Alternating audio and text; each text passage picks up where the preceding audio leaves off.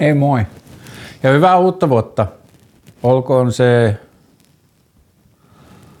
Mitähän se pitäisi olla?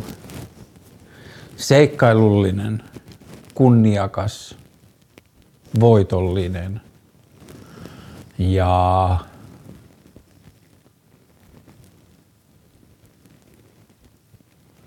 villimpi kuin kuvittelit. Niin silloin se sisältää erilaisia yllätyksiä ja kierrepalloja ja jotain, että se ei ole niin kuin kokonaan käsissä, vaan sitten siellä tapahtuu ennakoimattomia asioita. Olkoon sellainen tuleva vuotesi. Öö, viime vuoden viimeisessä jaksossa multa kysyttiin graffiti-artisti Jeniin liittyen ja sitten mä puhuin siinä, että yksi toimittaja, jonka mä tiedän, on tekemässä dokkaria, mutta mutta mä en ollut seurannut internettiä tarpeeksi tarkkaan. Pari päivää ennen sitä Jaakko Keso oli julkaissut sen Jeni kautta graffitidokkarin. Mä laitoin sit siitä heti YouTube-tietoihin ja Instagramiin ja muuta, että hei tää dokkari onkin jo täällä. Mutta haluan vielä erikseen mainita, että dokkari oli ihan sika hyvä. Siinä oli musta sellaista puhetta graffitista ja graffitikulttuurista, jota ei ole suomalaisessa, hirveästi, suomalaisessa mediassa hirveästi nähty – se ei ollut niin yksioikoinen, ää, tai se ei ollut mustavalkoinen. Ää, ja sitten se Jeni-tyyppi oli musta super symppis ja jotenkin se avoimuus oli lähes liikuttavaa tai koskettavaa. Ja tosi hieno dokkari. Vahva, vahva suositus. Sitten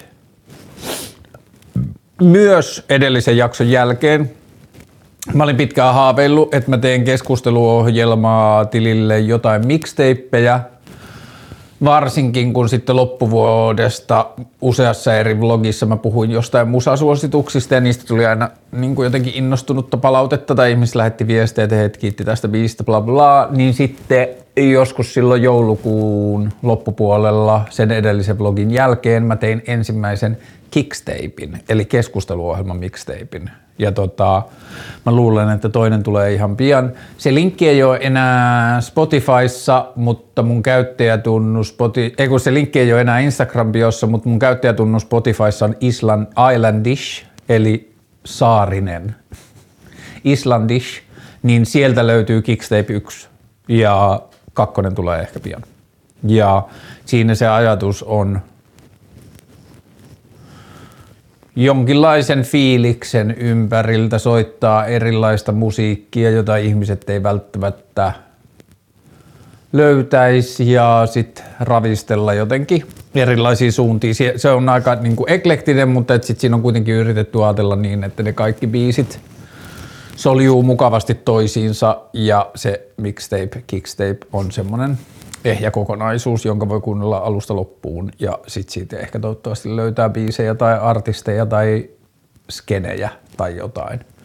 Ähm, olikohan muuta viime jakson jälkeistä, josta piti jut- puhua. Niin äh, Keson Jeni Dokkarin lisäksi toinen kulttuurivinkki. Tai mä tiedä. Musta se oli vaan jotenkin raikas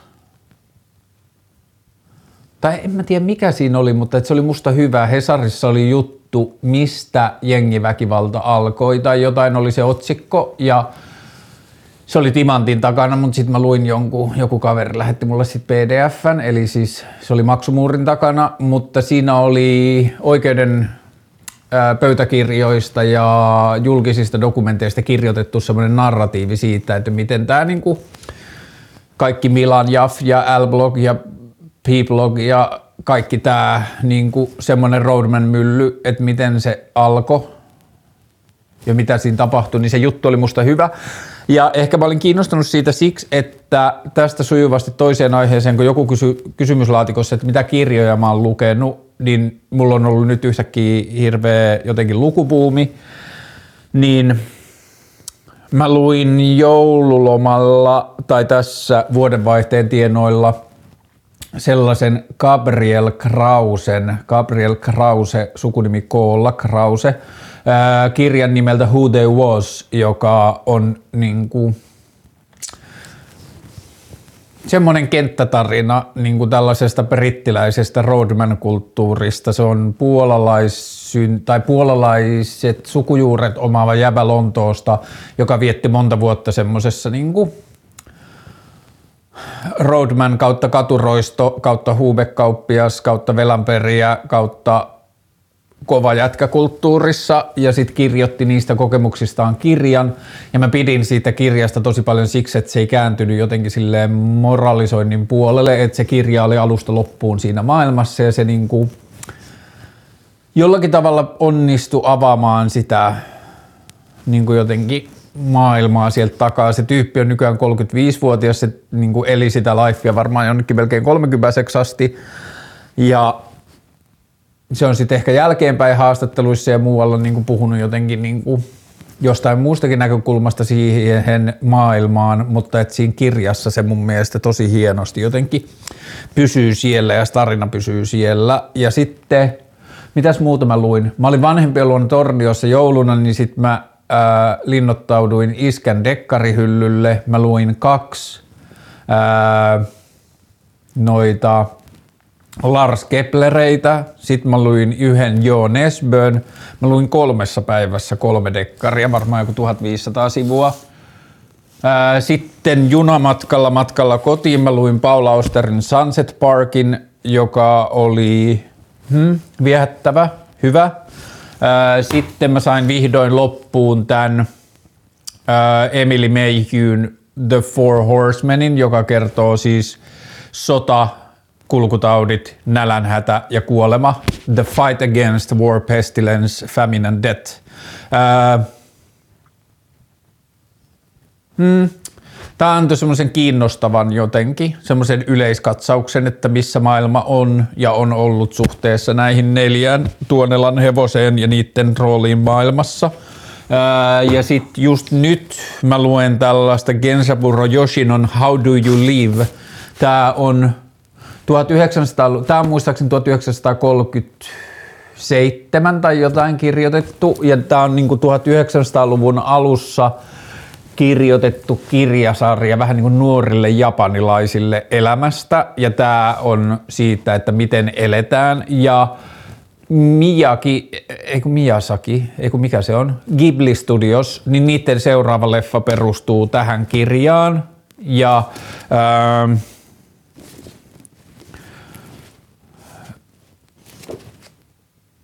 oliko se? Niin, Miyazaki, öö, eli Studio Ghiblin perustaja, niin se on halunnut, se on, tämä on ollut sen lempikirja ja se on halunnut tehdä tästä kirjasta elokuvan lapsen lapsilleen semmoiseksi niin elämänohja-asiaksi. Elokuva tulee tänä vuonna, mä lukenut tästä vajaa 60 sivua, öö, mutta lystikästä. Mutta sitten mä kävin ostaan jotain muutakin mä ostin yhden toisen kirjan ja sitten mä oon nyt tutkinut noita lukulaitejuttuja juttuja, koska lukeminen on kiinnostanut nyt tosi paljon ja sitten ehkä mua vähän kiinnostaa yrittää taklata YouTuben kulutusta kirjoilla. Oliko vielä muita kirjoja? Mutta joka tapauksessa se Gabriel Krausen Who They Was, se oli musta tosi kiinnostava ja jotenkin silmiä avaava. Ja se on kirjoitettu semmoisella niinku katujen kielellä kokonaan.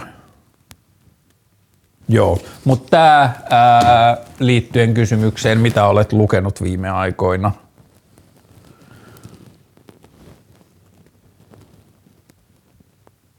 Joo, siinä varmaan kirja-asiat ja edellisen jakson jälkeen kerrottavat päivitysasiat. Voimme mennä kysymyksiin ja hyvää uutta vuotta vielä kerran. Ähm, aloitetaan kevyellä Kuinka rahoitat hyvinvointivaltion? Ähm, mä oon miettinyt paljon tätä ähm, siksi, että mä oon miettinyt myös paljon jotenkin vaurauden jakaantumista ja vaurauden jakamista, joka ajatus jäi mulle ehkä mieleen siitä, että mä olin loppuvuodesta Iivan Puopolon keskusteluohjelmassa tai Iivan Puopolon YouTube-ohjelmassa vieraana – semmoisen oikeistopolitiikko Tere Sammanlahden kanssa. Ja sitten mä siinä puhuin jonkun verran siitä, että musta tuntuu, että tulevan vuosisadan yksi isoista ongelmista tai ajatuksista tai kysymyksistä tai haasteista on miettiä sitä, että miten ähm, omaisuuden tai varallisuuden epätasaista jakautumista päästäisiin tasottamaan tai mitä sille voitaisiin tehdä. Ja tämä siis tuli mieleen siitä, että liittyen hyvinvoinnin hyvinvointivaltion rahoitukseen, niin musta on niin päivän selvää, että se ei ole resurssikysymys, se on resurssien jakautumiskysymys. Maailmalla on, ja varsinkin jos puhutaan näistä meidän hyvinvoista länsimaista, niin meillä on ihan tosi tarpeeksi resursseja ja rahaa ja hyvinvointia kaikille hyvinvointivaltion toteuttamiseen. Öm, Lyhyen aikakauden aikavälin vastauksina mä varmaan automatisoisin sitä hyvinvointivaltiota aika paljon, niin siitä me saataisiin aika paljon säästöjä. Tai että hyvinvointivaltion pyörittäminen voisi olla paljon halvempaa, jos A, me päivitettäisiin järjestelmiä liittyen hyvinvointivaltioon, sosiaaliturvan ja Kelan ja verotuksen ja kaiken muun yhteiskunnan järjestelmien päivittämisellä me vähennettäisiin siihen vaadittavia työvuosia – jolla se tulisi halvemmaksi ja sitten myös perustulolla siitä niin kuin lähtisi pois paljon sitä säätöä ja hakemisprosessia ja tarkastuksia ja kaikkea sellaista, niin sekin laskisi kuluja. Ähm, mikä mulla oli toinen mielessä? Joka tapauksessa järjestelmiä uusimalla säästettäisiin paljon rahaa. Ähm, millä mä rahoitan hyvinvointivaltion? Äh, multa karkas nyt joku ajatus tuohon liittyen, mutta noin on niin ne perusasiat.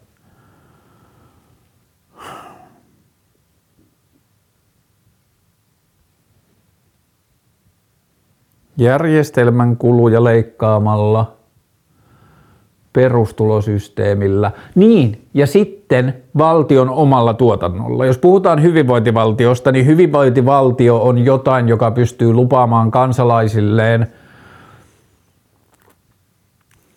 ruokaa ja suojaa. Ja vielä mun ajatuksessa mielenterveyspalveluita ja sosiaalipalveluita, niin nyt kun valtio tuottaa esimerkiksi terveyspalveluita ainakin toistaiseksi, niin itse, että on terveyskeskukset ja sairaalat ja muuta. Ja sitten tietenkin mielenterveyspalvelujen laajeneminen ja terapiatakuut ja muut siihen liittyen, mutta mun mielestä tulevina vuosikymmeninä valtion ja meidän, ehkä mieluummin kuin valtion, mutta parhaassa tapauksessa valtion, niin meidän kannattaisi kaapata kautta rakentaa osuuskauppaliikettä uudelleen. Ja että mä ajattelen, että jos Yrjö Kallinen näkisi nykypäivän osuuskauppaliikkeen, niin se pyörisi haudassaan varmaan 7.20 ainakin.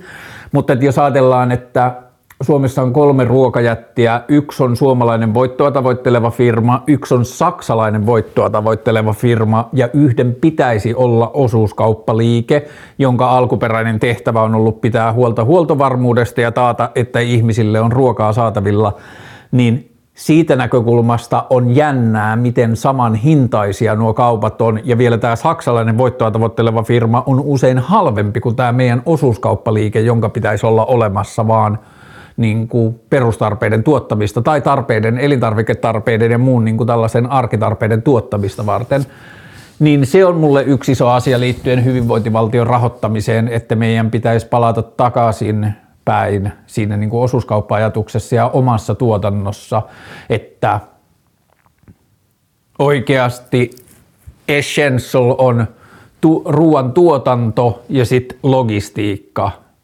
Ja nyt meillä on ruoantuotannon ja logistiikan lisäksi meillä on brändäämistä ja meillä on markkinointia ja meillä on mainontaa ja meillä on kilpailua ja meillä on niin kuin semmoinen show siinä ympärillä, joka voitaisiin tehdä tarpeettomaksi sillä, että meillä olisi vaan niin kuin joko ruoan jakamista tai ruoan ähm,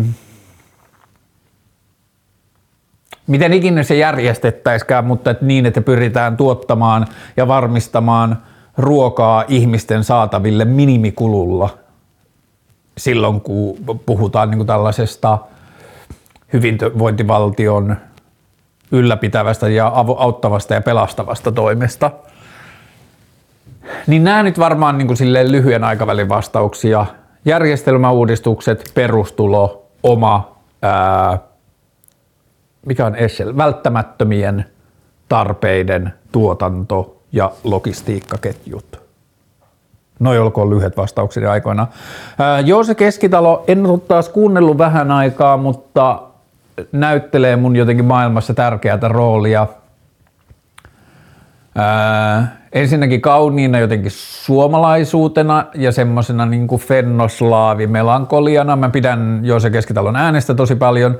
Sitten Joose Keskitalo on myös jonkinlainen yhteys mulle niin kuin uskontoon ja uskonnollisen taustan kanssa elämiseen ja oman polun kulkemiseen. Tykkään Joose Keskitalosta tosi paljon, en ole vähän aikaa kuunnellut kuunnellut. Sitten hei, toinen asia, mistä rakas kuulija muistuttaa, se laittoi mulle viestiä siitä edellisen jakson jälkeen, kun oli puhe Kysyjä oli kysynyt neitsyydestä ja neitsyyden merkityksestä ja neitsyyden semmoisesta niin kulttuurisesta myyttisyydestä ja jostain ja niin kuin neitsyyden menettämisestä ja siihen liittyvistä paineista.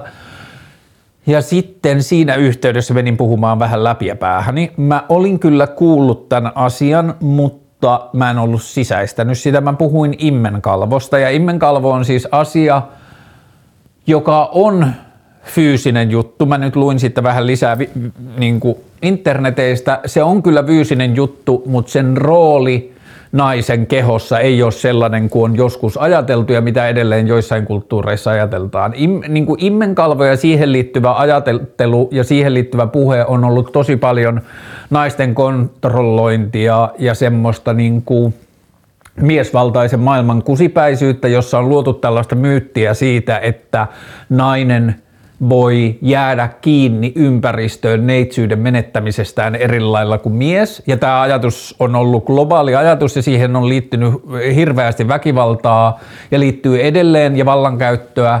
Ja miehet on päättänyt, että tämä immenkalvo on niin kuin ja immenkalvo nimenäkin viittaa impeen, impiin suomeksi eli neitsyyteen – niin sitä on käytetty semmoisena niin kyttäämisen ja vallankäytön välineenä, kun se ei oikeasti suoraan liity neitsyyteen. se on kyllä asia, joka on pimpin suulla ja se voi mennä rikki seksin harrastamisessa, mutta se voi mennä rikki lukuisilla muilla tavoilla. Kaikilla ei ole sitä, se on lukuisilla tavoilla erilainen. On ollut tämmöinen myyttinen ajatus siitä, että ja tähän perustuu joissakin maissa ja kulttuureissa edelleen semmoinen niin kuin naisen pyhyyden ja puhtauden vaatimus, että on ollut se ajatus, että jos ensimmäisellä seksikerralla tai jos jos seksissä ei tule verta, niin nainen ei ole neitsyt. Tämäkään ei lääketieteellisesti pidä paikkaansa. Tämä on osa näitä myyttejä. Ähm, ja mä katon vielä siitä alkuperäisestä viestistä, jonka katsoja lähetti sen edellisen viestin jälkeen.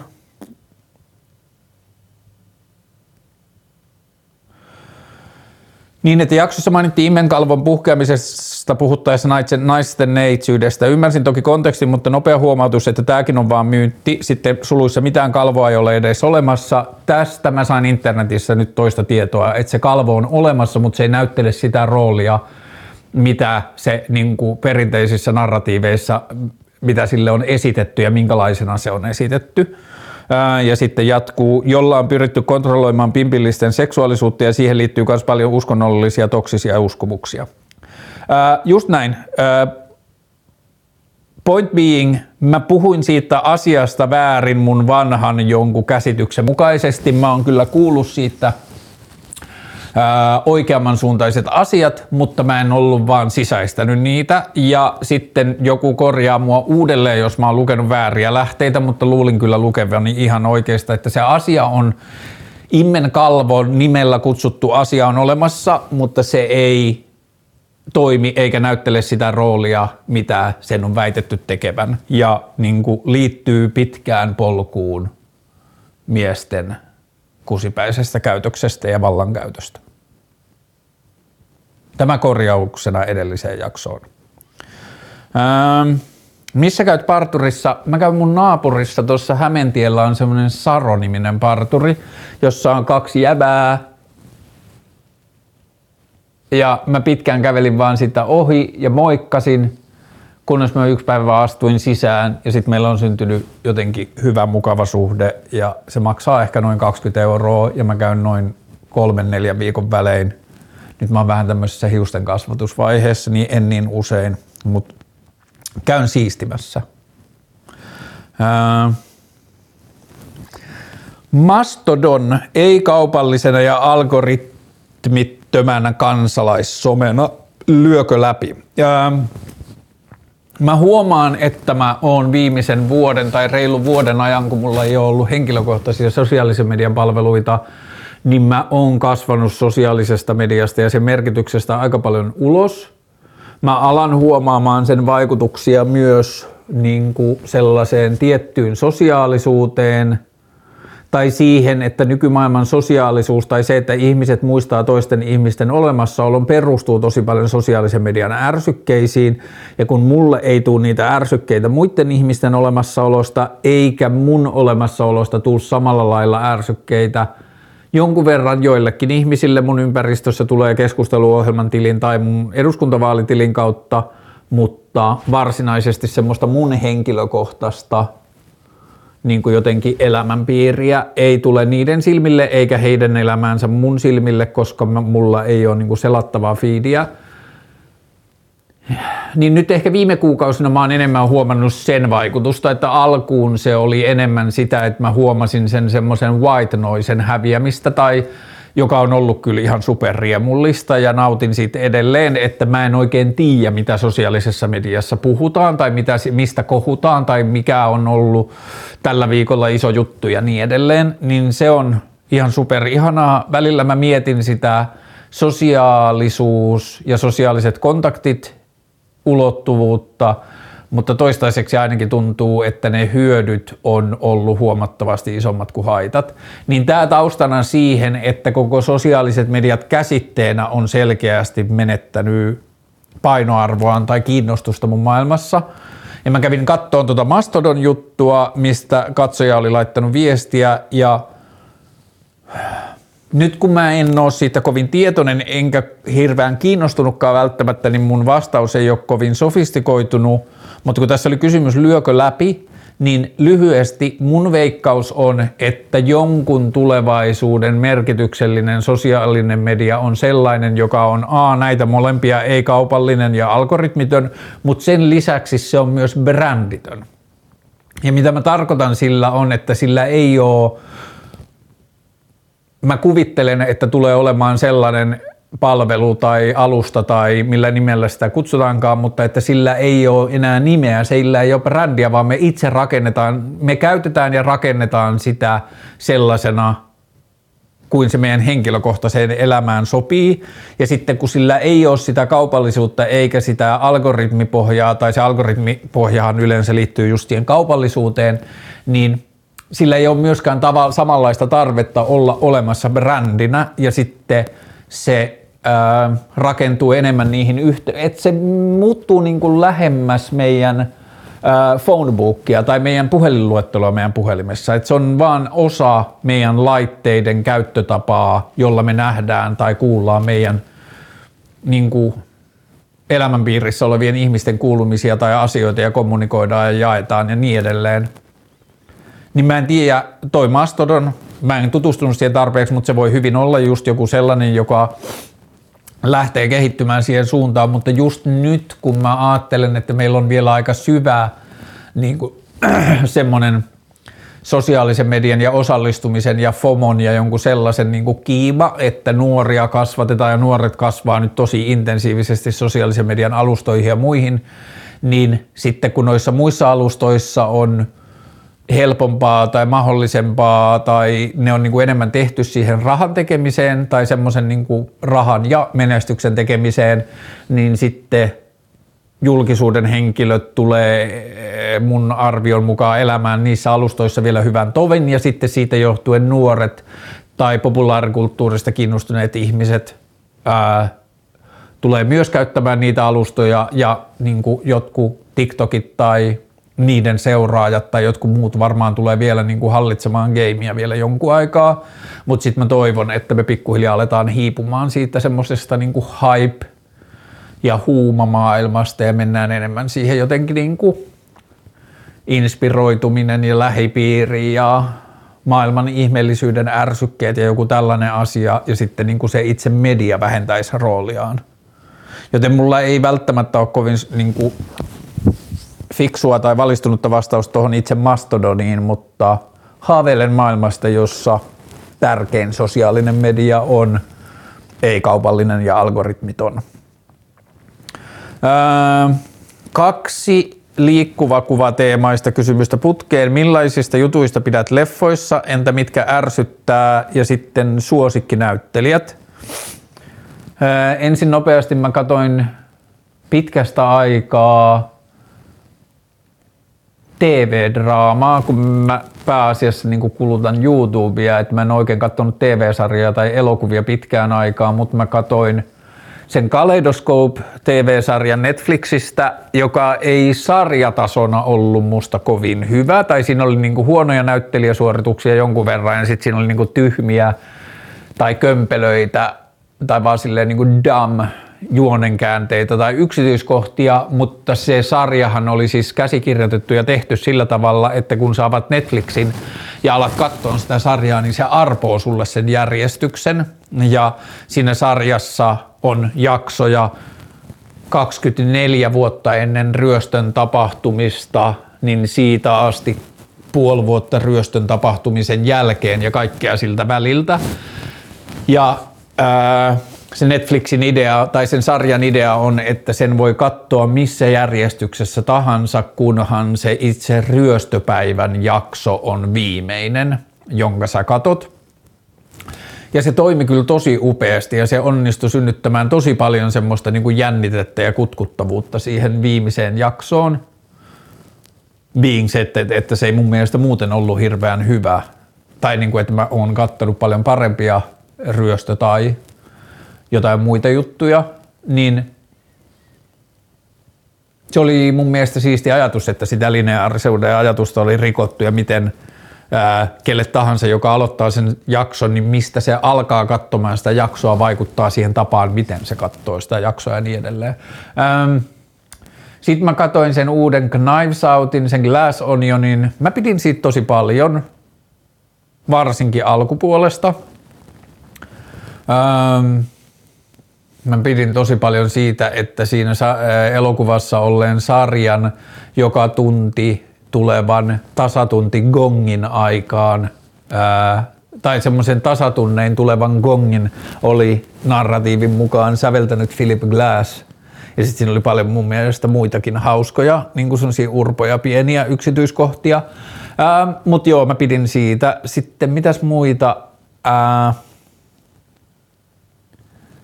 mä kävin elokuvissa kattoon sen sellaisen japanilais-korealaisen elokuvan, oliko sen englanninkielinen nimi Välittäjä.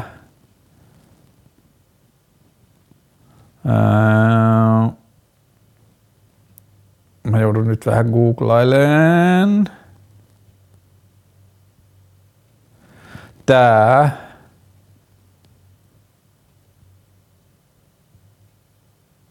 Pikkutähti oli sen suomennettu nimi.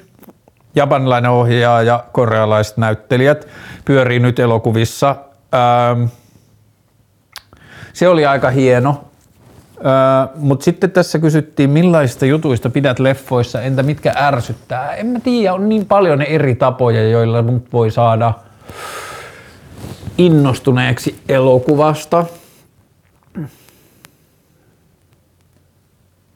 Sitä on ehkä hankala tiivistää, mutta että joku semmoinen yllätyksellisyys, ei niin kuin yllätykselliset juonenkäänteet, jotka nekin voi olla sitä, mutta että semmoinen yllätyksellisyys elokuvan taiteessa tai niin kuin se, että aha, noinkin voi tehdä tai asian voi kertoa noin tai jotain muuta sellaista. Sitten kysyttiin suosikkinäyttelijät. Mä pidän Adam Driverista tosi paljon – se on ehkä mielessä siksi, että mä katoin myös sellaisen elokuvan kuin Annette, se joka on sellainen musikaali kautta aika outo elokuva, mutta siinä Adam Driver oli hauska. Ää, kenestä muusta näyttelijöistä mä pidän? Ei, nämä on liian isoja kysymyksiä ehkä. Hmm.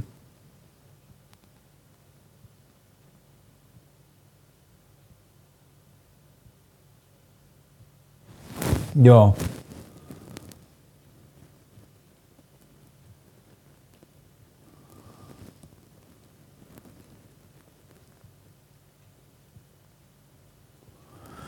Joo, en mä ehkä uskalla mennä nyt tähän syvemmälle. Mun pitäisi istua alas ja kirjoittaa suosikkinäyttelijöitä ja suosikkielokuvia. Ää, ja sitten luonnollisesti mä pidän myös ää, tai elokuvissa tärkeää on myös, tai ne on niinku yksi, jolla mut voi ostaa puolelleen, on soundtrackit. Joo. Ää, viimeisin konsertti, entä tuleva? Ää, tulevan mä tiedän, se on maaliskuussa. Korjaamolla on Diina Ögon, jonka joku katsoja vinkkas mulle, ää, josta mä oon puhunut jaksoissa. Ää, mikä on ollut viimeksi konsertti, missä mä oon ollut? Sitten taitaakin olla hetki. Hmm. Voiko se olla Ibe musiikkitalossa, kun siitäkin on aika kauan aikaa. Se oli silloin joskus alkusyksystä. Mutta joo, Diina Ögon maaliskuussa seuraava tuleva konsertti. Ähm, Solarpunk kysymyksenä tai teemana. Äh, Sitten mä googlasin Solarpunkin. Mä olin kyllä kuullut ja niin se estetiikka oli tuttu, mutta mä en ollut oikein ikinä niin kuin, ottanut asiaksi sisäistä, että mistä siinä on kysymys. Niin Solarpunk ilmiönä tarkoittaa maailmaa, josta haaveillaan tai jota fiilistellään, että miltä maailma näyttäisi sen jälkeen, kun isoimmat esimerkiksi niin kuin kestävyyteen ja sietämättömään elämäntapaan liittyvät ongelmat on ratkaistu. Ja mä tajusin sitä lukiessa ja niin kuin Solarpunk-ilmiöön tutustuessa, että tietyllä tavalla mä vähän niin kuin elän Solarpunkia varten – et syy, miksi mä haen eduskuntaan ja iso syy, miksi mä teen keskusteluohjelmaa ja iso yhdistävä tekijä muutenkin asioissa, joita mä teen elämässä, on niin kuin nudge, niin kuin taklata tai vähän niin kuin sille ihan pikku, pikku, pikkusen työntää maailmaan siihen suuntaan, jossa mä ajattelen, että mitkä on ne seuraavat stepit, joita meidän tarvii tehdä kohti kestävää maailmaa tai kohti kestävämpää maailmaa ja siitä tärkeimpänä niin kuin joku järjestelmäpäivitys, demokratian järjestelmäpäivitys ja yhteiskunnan järjestelmäpäivitys ja sitten sen niin kuin kopioiminen ja laajentaminen muualle maailmaan. Anyway, niin mä, huo- mä huomasin sitä lukiessa, että mä oon niin kuin vähän työntänyt sen Solarpunkin sivuun, kun mä oon ajatellut jotenkin, että mun ei pidä niin kuin innostua liikaa tai mennä liian pitkälle sinne, että mun pitää keskittyä vaan niihin asioihin, joita mä koen, että mulla on annettavaa tai joihin mä koen velvollisuudeksi tai tärkeäksi osallistua tai käydä keskusteluja, joita mä en näe yhteiskunnassa ja muuta, niin sitten kun mä saan työnnettyä niitä eteenpäin, niin sit joskus mulla on aikaa ja tilaa tai että mä teen sitä kaikkea siksi, että mulla olisi joskus aikaa mahdollista fiilistellä solarpunkkia tai niin kuin elää solarpunkkia, niin kuin rakentaa sitä jotenkin seuraavaa maailmaa. Mutta sitten ehkä jotenkin mun temperamentille tuntuu vaikealta nyt antautua tai jotenkin innostua tai kiihottua siitä solarpunkista nyt, kun musta tuntuu, että tämä prosessi on niin kesken.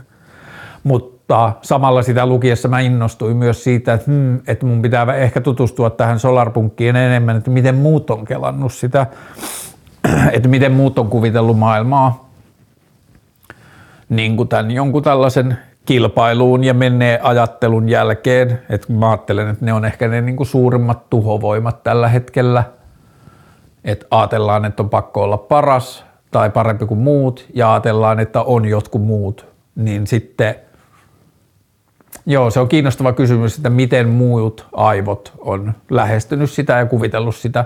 Ja ehkä, mm, en mä tiedä, ehkä se voi olla hyvä, että kaikki ei olisi niin jotenkin vakavaa ja funktionaalista mun jotenkin maailmankuvassa, niin ehkä olisi hyvä antaa enemmän tilaa myös jollekin solarpunkille, että vaikka siinä onkin jotain esteitä tiellä, niin antaa sille jotain tilaa.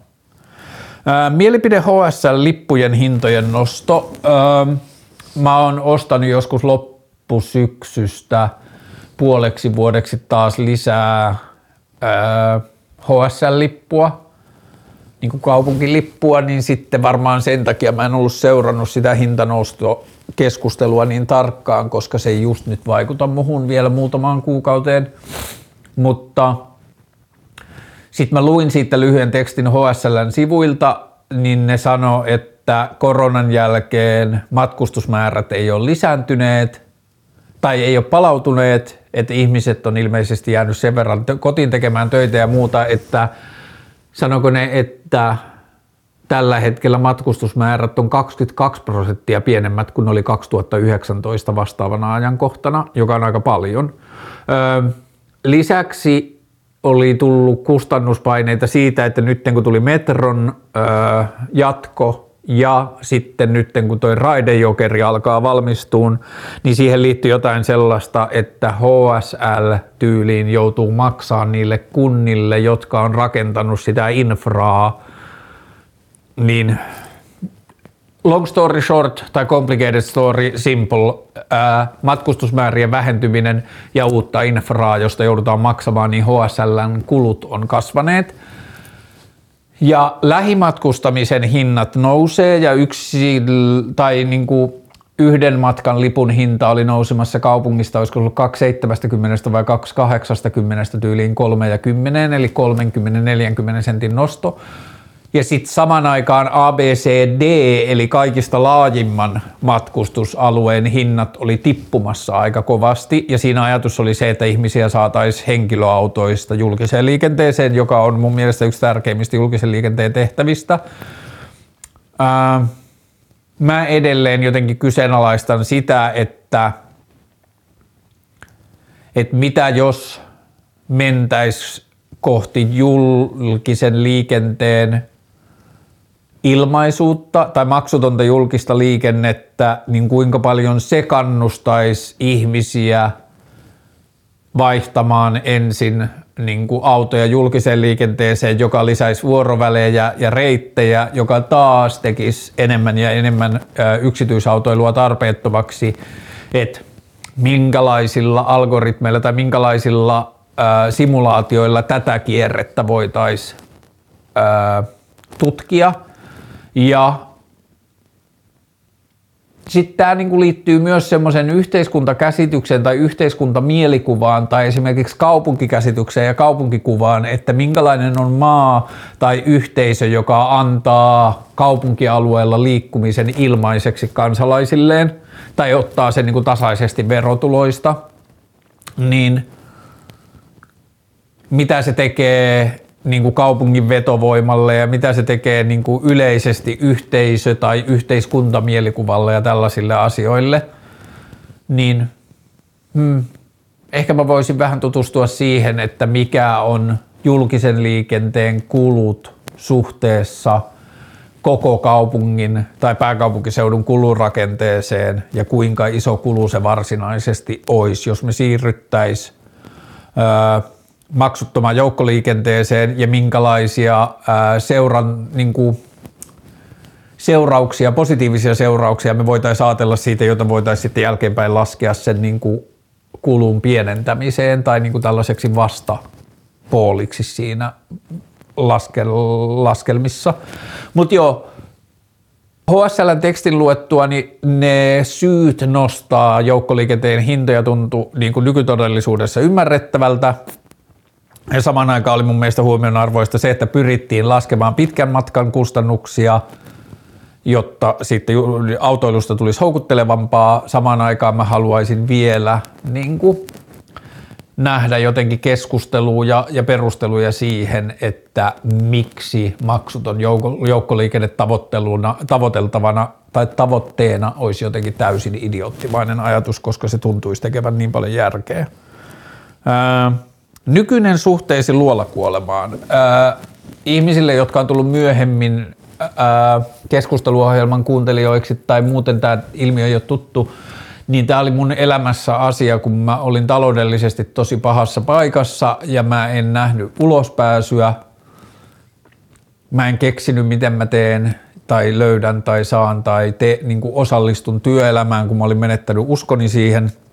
Ja musta tuntuu, että mä oon edelleen aika paljon samassa paikassa. Ainoa ero on, että mun elämään on tullut asioita ulkopuolelta, että ne ei ole edes ollut mun hankkimia, vaan ulkopuolelta tulleita asioita, joissa ollaan jossakin määrin ajateltu siitä maailmasta samalla lailla tai vähintään suostuttu niihin samoihin käsitykseen työn, työn kulttuurista ja työn tekemisestä. Että mulla on niin iso biffi niin kuin luovan työn tekemisen tapojen kanssa nykymaailmassa ja siihen semmoisen niin työn näyttelyyn ja semmoiseen niin feikkityöhön – niin sit mä oon löytänyt asiakkaita tai jotka on löytänyt mut, jotka uskoo siihen samaan tekotapaan ja mä oon saanut korjattua taloudellista tilannetta, niin musta tuntuu, että se mun juopa niin vallitsevan kaupallisen maailman kanssa on edelleen olemassa, mä oon nyt vaan poikkeustilanteessa, mutta joka tapauksessa silloin, kun se tilanne oli kaikissa pahimmillaan, ja mä en todella nähnyt sitä ulospääsyä, niin sitten mä niin mietin aina, että mikä on pahinta, mitä voi tapahtua, ja sitten mä tulin siihen tulokseen, että pahinta mitä voi tapahtua on se, että mä varattomana ää, niin kuin menetän kotini ja menetän kaiken muun. Ja sitten että luolakuolema on niin kuin se viimeinen, että sitten mä varattomana asun jossain luolassa ja kuolen sinne nälkään, niin sitten mä otin semmoisen niin leikkimielisen tavoitteen, että mun pitää niin kuin tehdä rauha sen luolakuoleman kanssa, niin sitten mä teen rauhan niin kuin tietyllä tavalla sen tilanteen kanssa – Mä en tiedä kuinka paljon mä onnistuin tekemään rauhan sen tilanteen kanssa, mutta musta tuntuu, että luolakuoleman kanssa mä tein kyllä niin kuin paljon ää, semmoista levollisuutta. Ja musta tuntuu, että vaikka mä en luolakuolemaa enää niin kuin ole pitkään aikaa varsinaisesti miettinytkään, niin silti se myös osaltaan, mä olin kyllä käsitellyt kuolemaa paljon ennen sitäkin, mutta että musta tuntuu, että se myös osaltaan rauhoitti kuolemakäsitystä laajemmin. Että mulla on semmoinen aika yleisesti. Musta tuntuu verrattain välinpitämätön suhde kuolemaan tai välinpitämätön sillä tavalla, että se on asia, jolle mä en voi mitään ja se ei niinku hyödytä. Tai että mitä enemmän mä oon sinut sen kanssa, niin sitä vähemmän sillä on valtaa mun elämässä. Ja sit musta tuntuu, että se, se että mä käsittelin sitä niinku luolakuoleman kautta, niin se toi osansa siihen niinku rauhaan, mitä mä koen siihen liittyen. Mutta joo, luolakuoleman suhde ei ole ollut nyt enää kovin aktiivinen vähän aikaa. Ähm, joku ihminen lähetti keskeltä sotaa mulle viesti. Nyt puhutaan tämmöistä internet-sotaa. Ensimmäinen viesti kuuluu, mitä vastaisit ihmiselle, joka sanoi, että Greta Thunberg on kommunisti? Ja sitten seuraavaksi, mm, mä sain kyseisen tyypin ehkä tykkäämään Greta Thunbergista, mutta mietin, mitä sanoisit sellaiselle. Äh, jos joku sanoisi mulle, että Greta Thunberg on kommunisti, niin sitten ehkä ihan ensin mä kysyisin, että Öö, mitä sitten, että mikä se niin kuin, että mikä siinä on, että miksi se on niin kuin nostettavan arvoinen asia, että miksi se on pelottavaa tai miksi se on väärin. Öö, Greta Thunbergista yleisesti mä oon tainnut mainita joskus, mutta että mä niin kuin kaikki rakkaus Greta Thunbergille musta niin kuin tuntuu, että se tekee niin kuin jossain määrin oikeata asiaa, mutta sitten musta tuntuu, että Greta Thunberg toimii maailmassa, joka on enemmän rakastunut ilmiöihin kuin asioihin tai ää, niin kuin sanomaan, niin Greta Thunberg on, on tämä vanha sanonta, että osoitamme suuntaa, mutta näette pelkän sormen, niin sitten mä ajattelen, että Greta Thunberg on vähän niin kuin joutuu saman ilmiön jalkoihin, että puhutaan mieluummin Greta Thunbergista kuin ilmastonmuutoksen vastaista taistelusta ja sitten tulee tämmöisiä niin popkulttuuri-ilmiöitä ja bla bla ja Greta Thunbergin mutsi on äh, ihminen, joka on niin kuin tuntunut aikaisemmin työskentelevän sen kanssa niin kuin jotenkin huomion ja julkisuuden kanssa ja nyt tulee niin kuin jotenkin semmoista ikävää tai negatiivista pohjakaikua siitä, että onko Greta Thunbergissa kyse siitä, että se mutsi haluaa niin kuin rikkoa jonkun uutiskynnyksen, bla bla bla. On tyhmä. Mun tarkoitus ei ole kritisoida Greta Thunbergia millään tavalla, mutta mä en tykkää siitä maailmasta, missä Greta Thunberg on paras, meidän paras vastaus niin kuin ilmastonmuutoksen vastaiseen taisteluun. Mutta että jos joku haukkuu Greta Thunbergia kommunistiksi, niin sitten mun mielestä voidaan unohtaa se Greta Thunberg vähäksi aikaa ja jutella siitä kommunismista, että mikä siinä nyt on niin pelottavaa. Ja sitten jos se sanoo, että no katso maailmaa, katso Stalinia ja katso maailmaa, jossa on ollut, että haluatko Pohjois-Korean, niin sitten mun mielestä pitää aloittaa keskustelu siitä, että unohdetaan sitä, mitä kommunismi on ollut ja käydään keskustelu siitä, mitä kommunismi voi olla, varsinkin maailmassa, jossa kaikki resurssit ja data ja niiden liike on tallennettavissa ja todennettavissa ja seurattavissa ja kaikki logistiset järjestelmät on sata kertaa tai tuhat tai sata tuhatta kertaa paremmat kuin mitä ne on ollut viimeksi, kun kommunismia on yritetty rakentaa ja niin edelleen jos mä ymmärtänyt oikein, niin kommunismin perusajatus. Okei, kommunismiin varmaan saattaa kuulua myös kommuni, eli jotkut tämmöiset niin yhteisasumisajatukset. Ja sitten toistaiseksi ihan melkein kaikissa kommunismisysteemeissä on ollut joku yksipuoluejärjestelmä tai joku eliitti tai joku tällainen valtaa pitävä voima. Niin mä en tiedä, kuuluuko ne konse- kommunismin konseptiin, vaan toistaiseksi kokeiltuihin kommunismin konsepteihin, mutta mä ainakin mietin ja ajattelen kommunismia – asioina, jossa lähdetään vaan siitä, että mitä kaikkea voidaan hoitaa yhdessä perustarpeisiin liittyen ja mitä kaikkia vapauksia voidaan sen jälkeen mahdollistaa niin kuin kaikille, niin siksi mä en näe sitä jotenkin vaarallisena tai pilkallisena tai ikävänä asiana, jos Greta Thunberg olisi kommunismi. Kommunisti.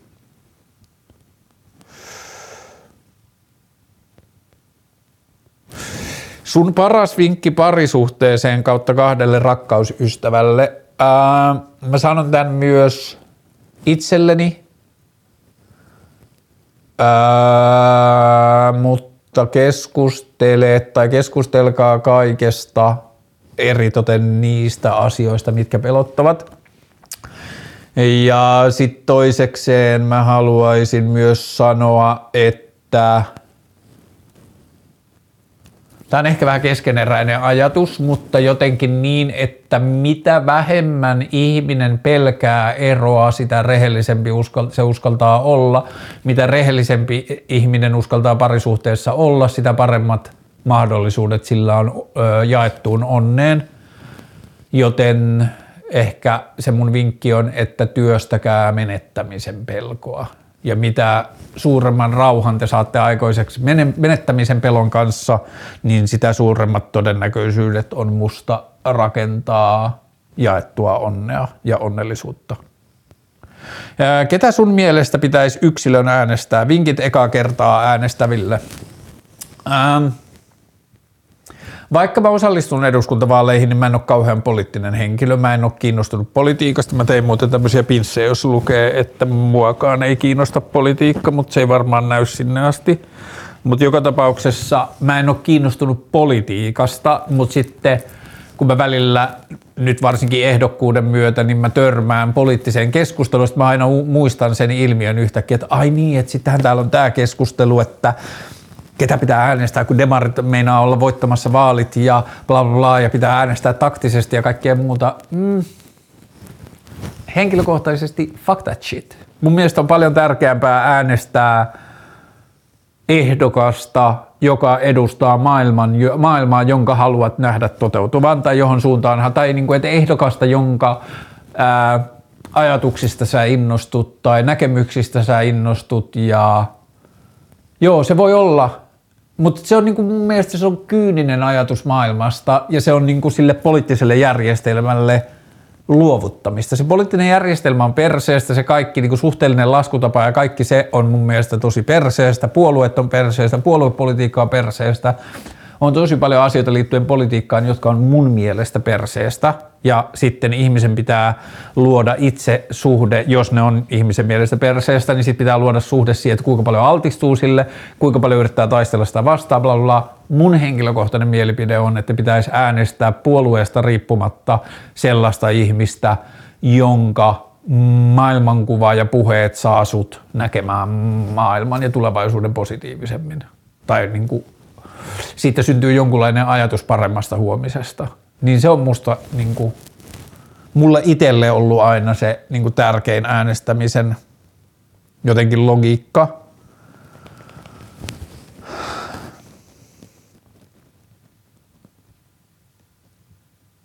Ja jos ei muuta keksi, niin sit mun vinkki on, että äänestä vähemmistöön kuuluvaa naista.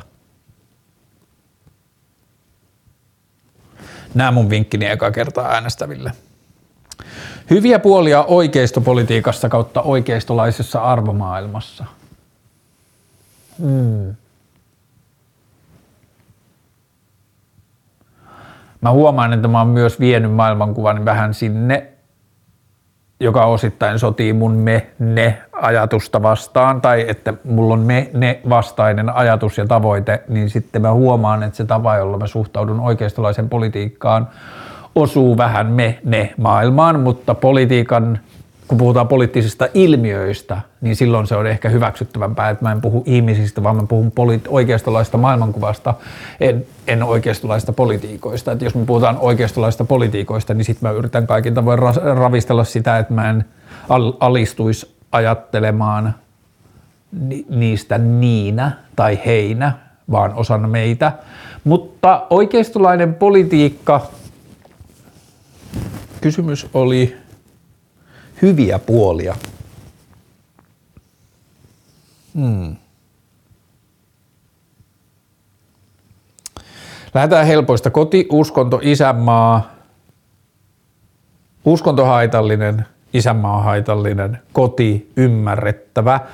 Tietyllä tavalla mä ajattelen myös, että koti tai perheajatus on monesti ensimmäinen askel me-ne-ajatteluun että on tämä ajatus, että minun tai jonkun muun perheessä minun tehtävä on pitää huolta mun perheestä, koska maailma on paha ja uhkaa mun perhettä, niin mun pitää lähteä siitä ajatuksesta, että mun perhe pärjää ja sitten katsotaan muita asioita, niin kaikessa kauneudessa on perhekeskeinen ajatus, mä ajattelen, että on siemen tosi paljoille asioille, jotka maailmassa on pielessä, niin jos ajatellaan, että ne on niin sellaiset vanha-aikaiset oikeistolaisen ajattelun perustat, kotiuskonto, isänmaa, niin niistä mä en vielä löydä ehkä hyviä puolia.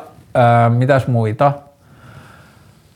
Ähm, oikeistolainen ajatus on se, että ihminen saa, saakoon palkan onnistumisestaan ja ihminen saakoon palkan ää, riskinottamisesta – jos unohdetaan kaikki muu maailmassa, niin noi on mun mielestä kannatettavia asioita, mutta mun maailmankuvassa vasta sitten, kun me ollaan pidetty huolta heikoimmista, oli kyse sitten perustulosta tai jotenkin muuten siitä, että oikeistolaiset ajatteet, että oikeistolainen ajatus mun mielessä on, että kukin pitääkö huolta itsestään, ihminen on oma onnensa seppä, joka ei vaan selkeästi pidä paikkaansa, että ihminen, joka syntyy perheeseen, jonka omaisuus on kolme miljoonaa, ja toinen vanhemmista on hyväpalkkaisessa työssä ja toinen vanhemmista käyttää kaiken arjensa niin kuin lasten arjesta huolehtimiseen ja heille niin kuin mahdollisuuksien maksimointiin versus toinen, joka syntyy varattomaan yksinhuoltajaperheeseen, jossa on päihdeongelmia ja mitä tahansa,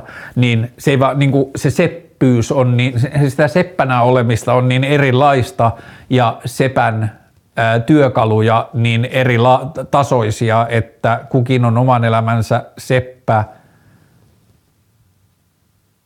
Kukin on oma elämänsä seppälause voi pitää paikkaansa, jos ymmärretään se, että toisella on assistentti pitämässä pihdistä ja toisilla on katkonaiset pihdit eikä varaa ostaa uusia.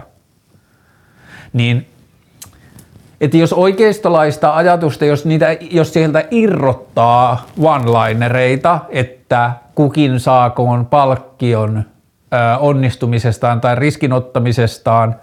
A, ensinnä, niin kuin, mistä tulee mieleen kritisoida, on se, että oikeistolaisessa ajatuksessahan ei oteta kantaa siihen, että onko se yhteisölle hyödyllistä. Oikeistolainen ajatus on kiimassa taloudellisesta onnistumisesta, jos vaan ihminen onnistuu taloudellisesti, oli kyse oli se yhteiskunnalle, yhteiskunnalle haitallinen tai vaikka eriarvoisuutta kasvattava asia tai ei, niin oikeistolaisessa ajatuksessa se, että ihminen onnistui bisneksessään, niin se on jo itsessään palkittavaa. Mun mielestä yksilö on oikeutettu tai musta yhteisö hyötyy, jos se löytää tapoja palkota yksilöä onnistuneista uusista asioista tai riskinottamisista silloin, kun ne asiat on yhteisöä hyödyttäviä kapitalismihan ei arvota sitä, että onko se yhteisölle hyödyllistä vai ei. Kapitalismin silmissä öljymiljardööri on hyvä jäbä. Tai niin kuin, että se on oikea onnistumisen polku ja niin edelleen. Mutta ehkä mä tarvisin jonkun oikeistolaisen tähän tilaan kertovaan mulle oikeistolaisia arvoja ja sit mä voisin ehkä löytää sieltä jotain hyviä puolia. Mutta tälleen yksin umpiossani, niin mä en ehkä osaa vaan mun viedä, viedä mun aivoja sinne. Ja sitten mä luulen, että mun aivot kääntää sen, että jos mä löydän oikeistolaisen arvon, joka on jotenkin hyvä, niin sitten se lakkaa olemasta oikeisto, oikeistolainen arvo ja se onkin inhimillinen arvo ja sitten se on niin kuin politiikasta vapaa. Mutta joo, en oikein nyt osaa vastata tähän.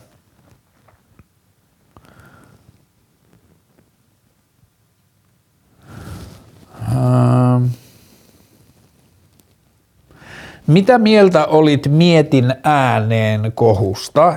Öö, mietin ääneen oli siis se biisi, jossa oli turisti ja öö, kukas muu siinä oli, otas, turisti ja Levi. Öö, Eikä kun mä kuulin sen biisin, niin sit mulla oli vähän sama fiilis, fiilis kun sitten steppasin partiin, että no niin junnut, että että onko kai pakko käyttää niin kuin kaikki työkalut jotenkin huomioon metsästämiseksi ja sitten mä huomasin itseni vanhaksi mieheksi, että ai niin, että vanhojen miesten tehtävä on kiukutella popmusiikista tai rockmusiikista tai nuorisomusiikista. Ähm, sitten Seuraavaksi mä kuulin jonkun snippetin, kun Ghetto Mace oli jossain Radio Helsingin haastattelussa ja sitten se oli silleen, että no mikä ongelma? Että nuori mies ilmoittaa, että jos et sä ota mut suihin, niin mä en halua olla sun kanssa. Että sitten mä lähden etsiä jonkun uuden partneri. Että mikä tässä on ongelma.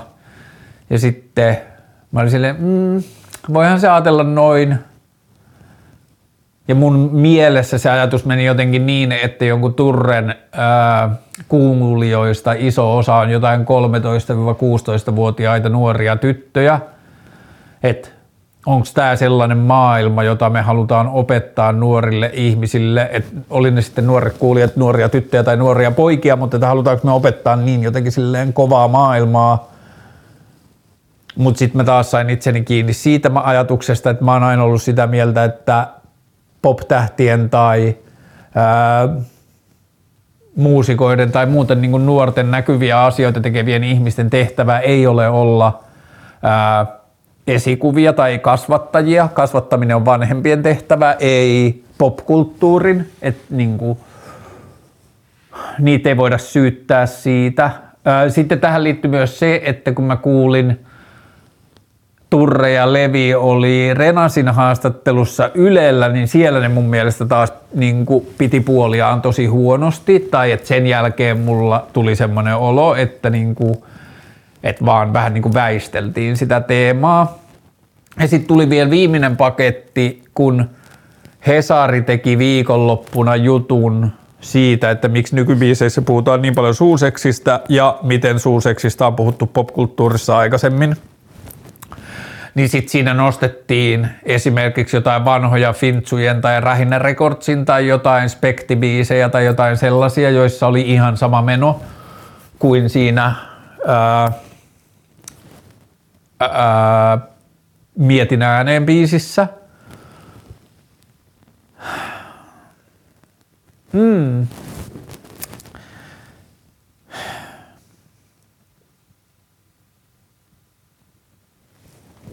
Mitä mä mietin, niin kun tässä sanotaan vielä, että mitä mietin, miet, niin mitä, mitä mieltä olen mietin ääneen kohusta, niin se kohu taas on taas sitten semmoinen niin kuin sosiaalisen median ilmiö, median ilmiö,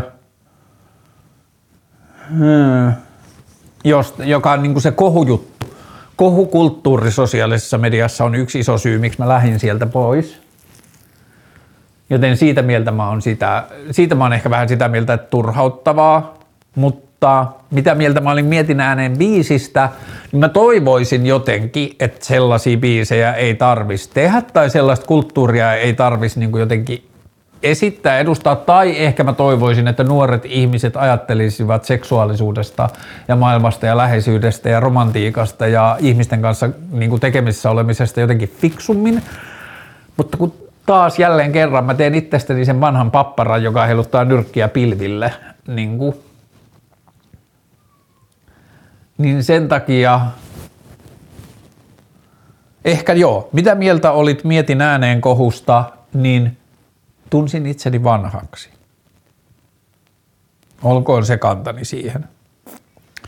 Villiveikkaus Venäjän tulevaisuudesta. No siitä nyt ei varmaan voi oikein esittääkään muita kuin villejä veikkauksia. Mä esitän veikkaukseksi, veikkaukseksi naamioidun toiveen tai utopian, joka on se, että joku Venäjältä ehkä muualle länsimaihin niin kuin turvaan paennut ihminen onnistuisi jotenkin keräkkäämään venäläisen mediakentän niin, että se pystyisi ulkopuolelta oman henkensä – säilyttäen esittämään jollakin tavalla venäläiseen kulttuuriin ja mielenmaisemaan avaavan kuvan Putinin maailmankuvan haitallisuudesta. Ja me ne länsi vastaan niin kuin itä niin kuin tällaisen ajattelun vanhanaikaisuudesta ja vanhentumisesta ja pystyisi nostamaan jonkinlaisen kan, Putin vastaisen kansannousun niin, että joko Duuma suostuisi rukkaamaan presidentillisiä lakeja ja Putin häviäisi jotkut yllättäen, seuraavat, niin kuin yllättäen pidettävät seuraavat presidentinvaalit ja Putinin valtakausi loppuisi ja Putin tuomittaisi sotarikoksista. Ja sitten ää,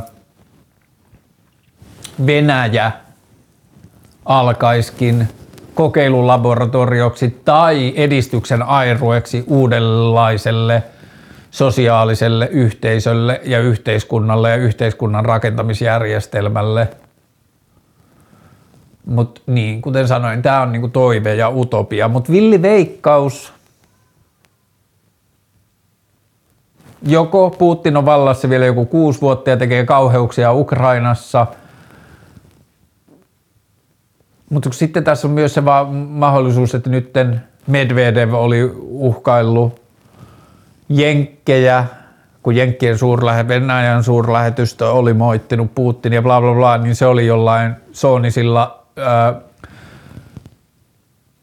pommeilla uhkailun jenkkejä, niin sittenhän tämä voisi kovin nopeasti myös mennä vaan semmoiseen niin kuin ilmasotapommitukseen, tan tan tan, niin kuin Venäjä tekisi jonkun hyökkäyksen Amerikkaa. Mm, en mä tiedä, ehkä toi on niin monimutkainen ja vaikea asia, että mä en ole antanut sille hirveän paljon ajatusta – se ei ole niin kuin mun stressi, se ei ole asia, jolle mä voin mitään, niin sit mä en hirveästi tuhlaa siihen ajatusta.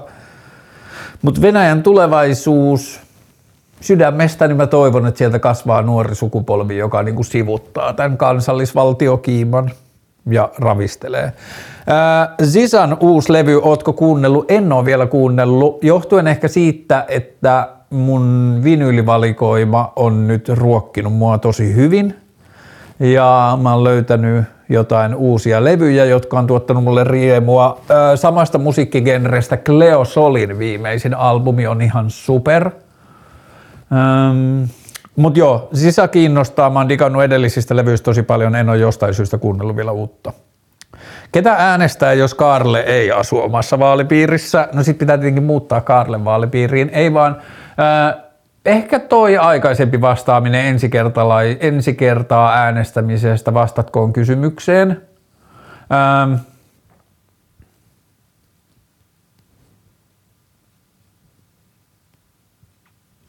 Ehkä mä voisin yrittää myös jossain vaiheessa koota jonkun semmoisen listan muista vaalipiireistä, jos mä löytäisin sieltä sellaisia ehdokkaita – joiden ääreen mä voisin ohjata ihmisiä. Mutta lyhyt vastaus, ketä äänestää, jos Karle ja Suomessa vaalipiirissä äänestä jotain, joka inspiroi, tai jos et löydä sellaista, niin äänestä vähemmistöön kuuluvaa naista. Ää...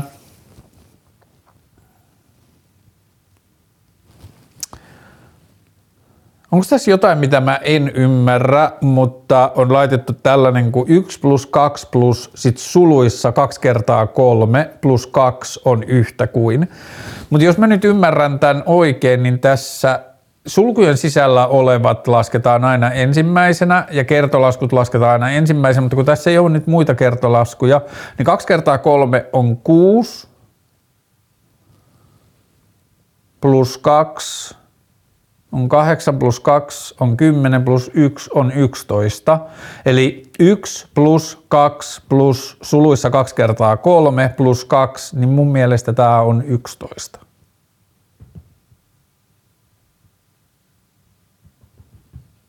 Kommenttipalsta osoittakoon olevani väärässä. Raamatulliset juhlapyhien vapaat, kuuluuko kaikille vai pitäisikö lopettaa? Ei pitäisi lopettaa, koska niistä on tullut osa merkittävää, niin kuin merkittävä osa työntekijöiden oikeuksia, tietty määrä ähm, vapaapäiviä vuodessa ja pyhiä, mutta ehkä ne pitäisi vaan irrottaa sitten kirkollisajatuksesta, kun jengi ei enää ihan hirveästi kirkon ajatuksiin usko, niin – se, että on loppiainen vapaana, niin sitten ehkä se pitäisi olla se, että työmies on vapaapäivänsä ansainnut, ei se, että on loppiainen. Mutta joo, kuuluu kaikille, ei pitäisi lopettaa, mutta kuuluu kaikille siksi, että se on osa ää, työntekijöiden oikeuksia, ei siksi, että se on kirkollinen. Ekstaattiset kautta spirituaaliset kokemukset, merkitys ihmisyyteen ja tietoisuudelle ja sitten omia kokemuksia, kysymysmerkki. Öö, mä huomaan, että tämä on asia, jolle mä en ole viime aikoina antanut niin paljon ajatusta kuin mä oon aikaisemmin tai kuin mä haluaisin tai kuin paljon se mua kiinnostaa. Ehkä se johtuu siitä, että tämän konkreettisen maailman ongelmat ja haasteet on... Öö, vaivanneet mieltäni tai työ, työllistäneet mieltäni niin paljon viime aikoina, viimeisen parin vuoden aikana, Ö, mutta siitä joskus aikaisemmin, viimeisen kymmenen vuoden aikana mä oon kyllä antanut ekstaattisille ja spirituaalisille kokemuksille tosi paljon arvoa ja miettinyt niiden merkitystä ihmisille. Ö, mun edellisestä psykedeelikokemuksesta on jo yli kaksi vuotta. Ähm, niin silläkään tavalla se ei ole niin kuin, mutta ihminenhän voi kokea ekstaattisia ja spirituaalisia kokemuksia muutenkin kuin psykedeelien vaikutuksen alaisena. Psykedeelit on ehkä yksi niin semmoisista helpoimmista tai toistettavimmista tavoista kokea niitä – ja sitähän nämä, täytyy muistaa, että psykedeelien vaikutus liittyy tosi paljon ihmiseen, joka niitä kokeilee, ja sen ihmisen mielenlaatuun ja elämäntilanteeseen ja tilanteeseen, jossa se niitä kokeilee, ja mielen tila, josta se lähtee niitä kokeilemaan ja niin edelleen, set and setting. Niin, ja sitten on musiikki, ja taide ja kulttuuri ja meditaatio ja oivallukset ja rakkaus ja seksuaalisuus ja ihmisten väliset kohtaamiset ja luonto ja urheilu parhaimmillaan ja on, on monia muita tällaisia asioita, jotka voi viedä ihmisen spirituaalisten ja ekstaattisten kokemusten äärelle. Uskonnollisuus myös joillakin ihmisillä. Tämä ehkä vähän liittyy siihen, ähm, miten mä unohdin sen sanan, solarpunkkiin. Et mä ajattelen, että siinä maailmassa, jossa me ollaan onnistuttu ratkaisemaan meidän arjen ongelmia kestävyyteen ja vaurauden epätasaiseen jakamiseen ja ihmisen niin kuin selviämistaisteluun liittyviä ongelmia tai ei edes ongelmia, vaan näitä niin kuin epäkohtia, niin mä ajattelen, että sellaisessa solarpunk-todellisuudessa ää, ihmisillä tulee olemaan enemmän aikaa ja tilaa ekstaattisille ja spirituaalisille kokemuksille. Ja sitten ekstaattisten ja spirituaalisten kokemusten tutkimusta on hidastanut tosi paljon se, että me samalla kun me demonisoitiin huumeet silloin joskus 50-60-luvulla, niin me samalla tultiin demonisoideeksi myös niitä niin kuin ekstaattisia ja spirituaalisia kokemuksia ja spirituaalisuutta, uskonnollisuuden ympäri, niin kuin ulkopuolella olevaa spirituaalisuutta tosi paljon. Ja sen takia niitä ei pystytty hirveästi, tai niihin ei ole hirveästi laitettu vielä tutkimusresursseja, ja jotkut niin kuin magneettikuvauksen alla ko- koetut psykedeelliset kokemukset on vasta niin kuin niistä vasta niin kuin rapsutellaan pintaa ja niin edelleen. Mutta joo, mä ajattelen, että ja se on, mm, on paljon tiedemiehiä, jotka sanoo, että se on niin kuin hatusta heitetty teoria ja voi hyvinkin olla niin. Ja sovitaan, että se on hatusta heitetty täysin järjetön teoria, mutta se on silti mun mielestä kiehtova teoria, joka avaa jotenkin ihmisyyttä. Ja ihmisten historiaa on tämä Stoned Ape Theory, jossa ajatus on se, että joku homo sapiensin ja edeltävän ihmisen välinen niin nytkähdys tapahtui siinä, kun joku esi-ihminen, alkuihminen söi tota, lehmänlannastaan löytämiä sieniä ja koki psykedeellisiä kokemuksia. Ja tässä Stone Tape-teoriassa se ajatus on tullut siitä, että kun on lyhyt, verrattain lyhyt niin kuin, näin niin kuin historiallisessa mielessä overnight, semmoinen ajanjakso, jolloin ihminen alkoi ää, kätkeä tai niin kuin haudata vainajiensa mukana esineitä ja liittää vainajiin tai ihmisen kuolemaan tai ihmisen elämään niin kuin uusia merkityksiä ja ää, merkintä- tai kirjoitusjärjestelmät kehittyi tai luolamaalausten tai seinämaalasten kompleksisuus lisääntyi ja niin edelleen. Siellä on niin kuin semmoinen kulttuurinen kuohahdus, ajatellaan, ja sitten on ollut tämmöinen, mutta yleisesti ihmiset, jotka on ollut kiinnostuneista psykedeleistä ja niin kuin tieteellisestä lähes, lähestymisestä, niin jotenkin sitä kulttuuria mun mielestä monesti vaivannut kognitiivinen dissonanssi, että niitä psykedeelejä ja psykedeelikehitystä on haluttu nähdä, tai niin kuin on löydetty sieltä, missä niitä on haluttu nähdä. Mutta joka tapauksessa psykede, niin kuin tämä Stoned Ape-teoriassa ajatellaan, että ihminen otti isoja harppauksia ihmisyydessään – niin kuin ensimmäisten psykedeellisten kokemusten kautta. Ja sit mä oon jäänyt miettimään tosi paljon ja mä huomaan, että ajatus, johon mä en ole palannut pitkään aikaa, mutta jolla mä jossain vaiheessa annoin paljonkin tilaa, oli se, että mitä voisi tapahtua seuraavan 50 vuoden aikana, jos yhteiskunta päästäisi irti A, ensinnäkin niin kuin, ää, psykoaktiivisten päihteiden tai psykedeellisten päihteiden kriminalisaatiosta, mutta sen jälkeen myös kulttuurisesta väheksynnästä, että niihin niin kuin nousisi tämmöinen uusi innostunut tai kiinnostunut kulttuuri ja turvallisempi päihteiden käyttökulttuuri ja turvallisempi päihtyminen ja terapiayhteydet ja kaikki muut, niin voisiko seuraavan 50 tai 300 vuoden aikana ihmiskunta ottaa jonkun uuden harppauksen kanssa, että se suhtautuisi niin kuin avoimin mielin psykedeellisiin kokemuksiin siinä, mm, siinä, missä nyt viime vuosikymmenet se on ollut niin kuin vain yksilön tai pienen ihmisryhmien piilotettu tai väheksetty koko, kokemus, niin jos siihen löytyisi joku uusi niin kuin kulttuurisen ympärille, niin voisiko se niin kuin horjuttaa isollekin tavalla meidän niin kuin tapaa ajatella maailmaa ja rakentaa sitä – Merkitys ihmisyyteen ja tietoisuudelle. Mä luulen, että kun tietoisuustutkimuksessa päästään eteenpäin, tai toisin sanoen tietoisuustutkimuksessa tullaan mun käsityksen mukaan pääsemään eteenpäin psykedeellisten kokemusten tutkimuksen kautta, tai psykedeelit tulee luultavasti näyttelemään suurta roolia siinä, kun tietoisuustutkimuksessa päästään eteenpäin. Tämä on yksi mun veikkaus.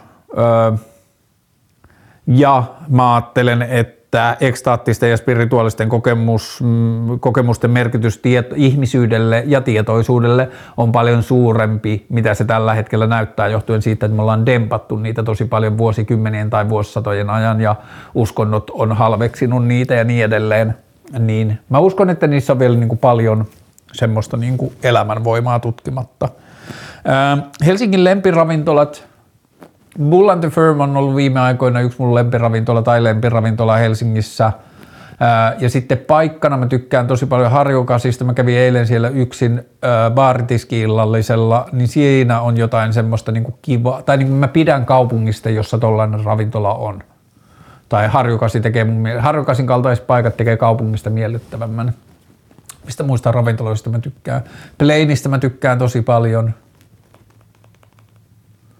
Mun suosikkipaikkoja on Etiopia, niin kuin lounaspaikkoja on etiopialainen Addis tuossa Sturenkadulla ja Gastro Cafe Kallio Flemarilla. Onko vielä jotain ravintoloita, joista mä tykkään? Okei, noin riittää.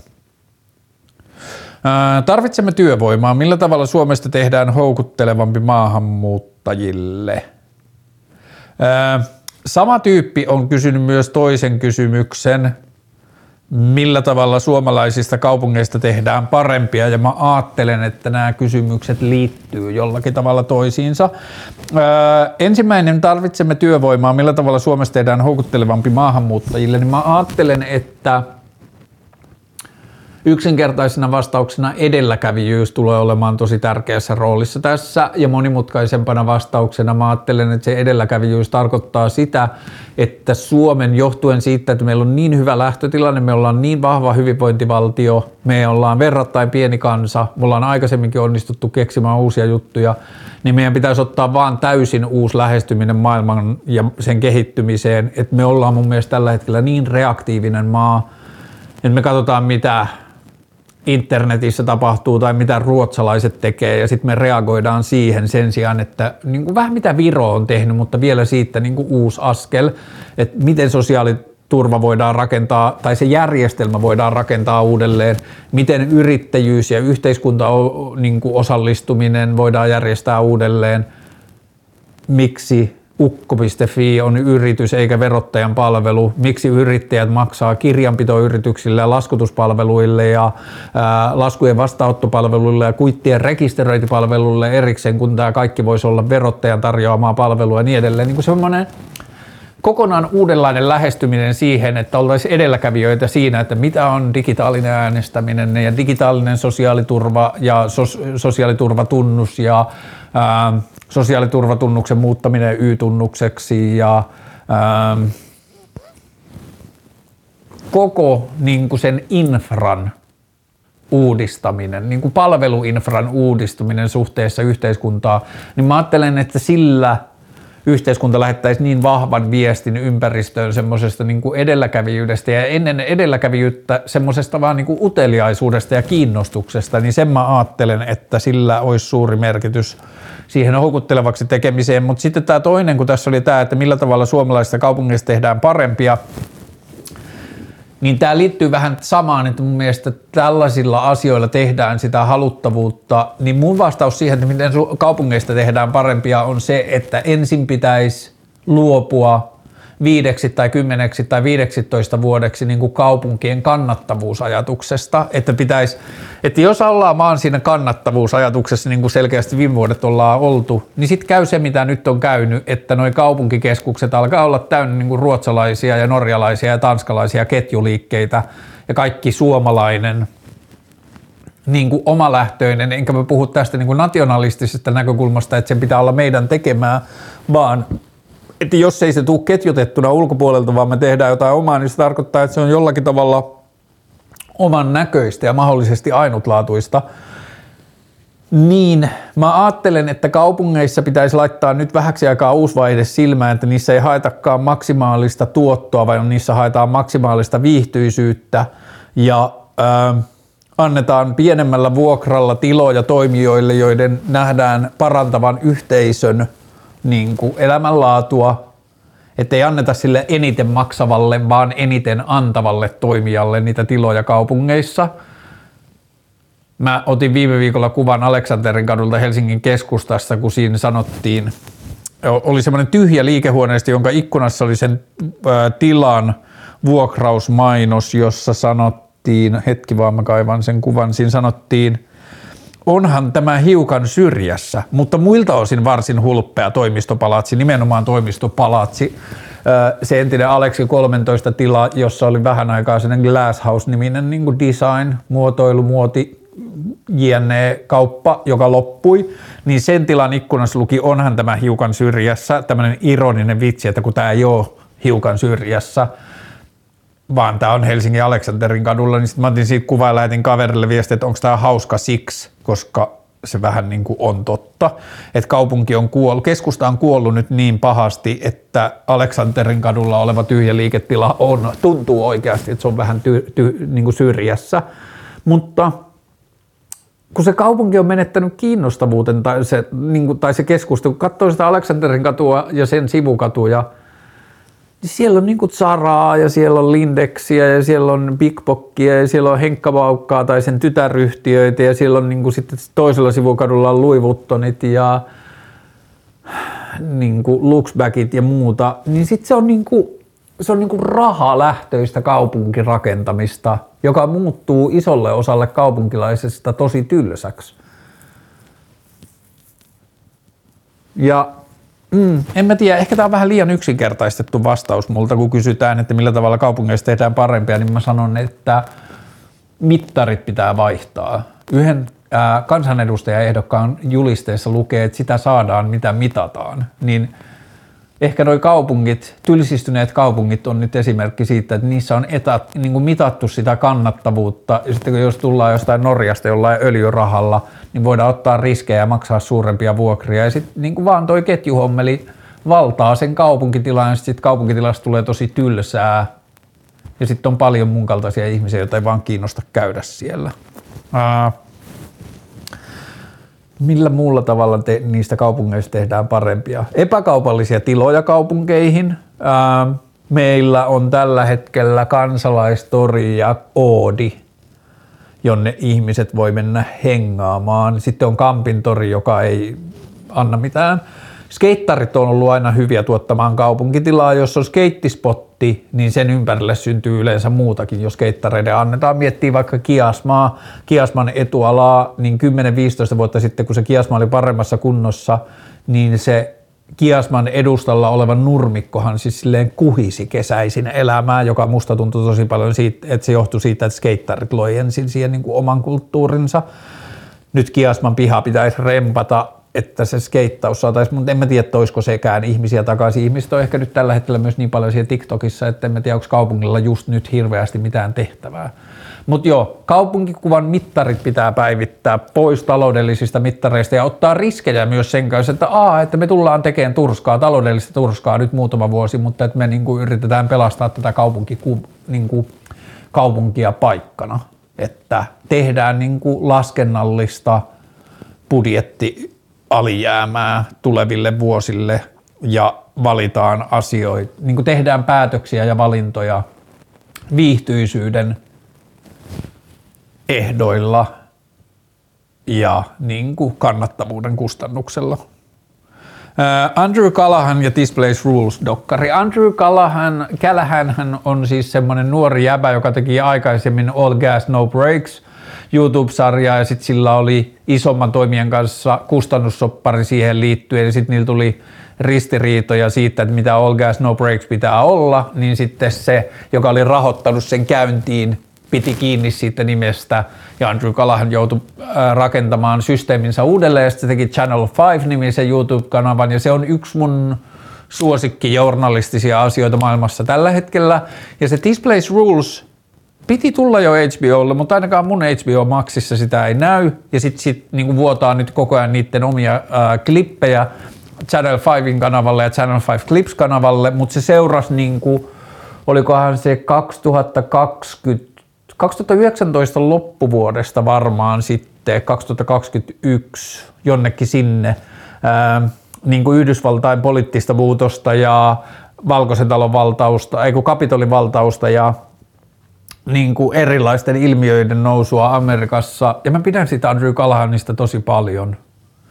Ja se Displays Rules on pitkästä aikaa dokkari, jonka mä haluan tosi paljon nähdä, mutta mä en vaan ole nyt löytänyt sitä mistään, kun se jostain syystä näy siellä HBO Maxissa. Ähm, uusi Melon biisi, katoin eilen musavideon, äh, pidin energiasta, mutta mä en ole sen musiikin kohderyhmää mä dikkaan Melosta nyt, että se niinku tekee erilaisia asioita välittämättä siitä, mitä se on tehnyt edellisellä kerralla. Se on ollut mulle aina tärkeää muusikoissa, joita mä oon arvostanut, että uskaltaa tutkia ja tehdä erilaisia asioita. Edellinen levy oli melkein punkkia nyt tää oli tämmöis melkein niinku EDM, emotionaali, niinku darude, niinku metroaseman aulateknoa tai jotain tällaista niin kuin emotionaali nyky hip hop asiaa niin joo, pidin energiasta ja meiningistä, mutta se musiikki ei ole mun musiikkia. Ja dikkaan melosta. Öö, vaatebrändejä, joista dikkaat. Lyhyt vastaus japanilaiset vaatemerkit, koska niissä on yleisesti se, että niistä ei näe, kenen tekemiä vaatteita ne on, ja sitten niissä on joku semmoinen työvaate kautta kestävä vaateajatus. Beams Plus ja Orslow on viime aikoina ollut sellaisia vaatteita, joista mä oon digannut Mutta öö, vaatebrändejä, joista dikkaat, mä dikkaan niistä vaatebrändeistä, jotka on keskittynyt johonkin yhteen asiaan, niin mä dikkaan niistä vaatebrändeistä sen yhden asian osalta. Että jos esimerkiksi puhutaan veden kestävistä takeista, niin sitten mä tykkään Barbourista. Et se on semmoinen vanha klassinen merkki, että niitä on ollut vuosikymmeniä ja ne on niinku kestänyt aikaa. Ja mm, mä ke- pidän aikaa kestävistä asioista. Semmotis. Tässä mä tarkistan vielä. Joo, tässä kaikki tältä viikolta. Vielä kerran hyvää uutta vuotta, koska sitä sydämestäni teille toivon. Ähm.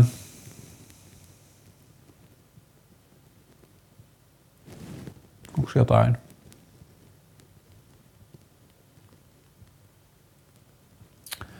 Ei varmaan. Öö, pidetään mieli avoimena ja paita puhtaana. Ja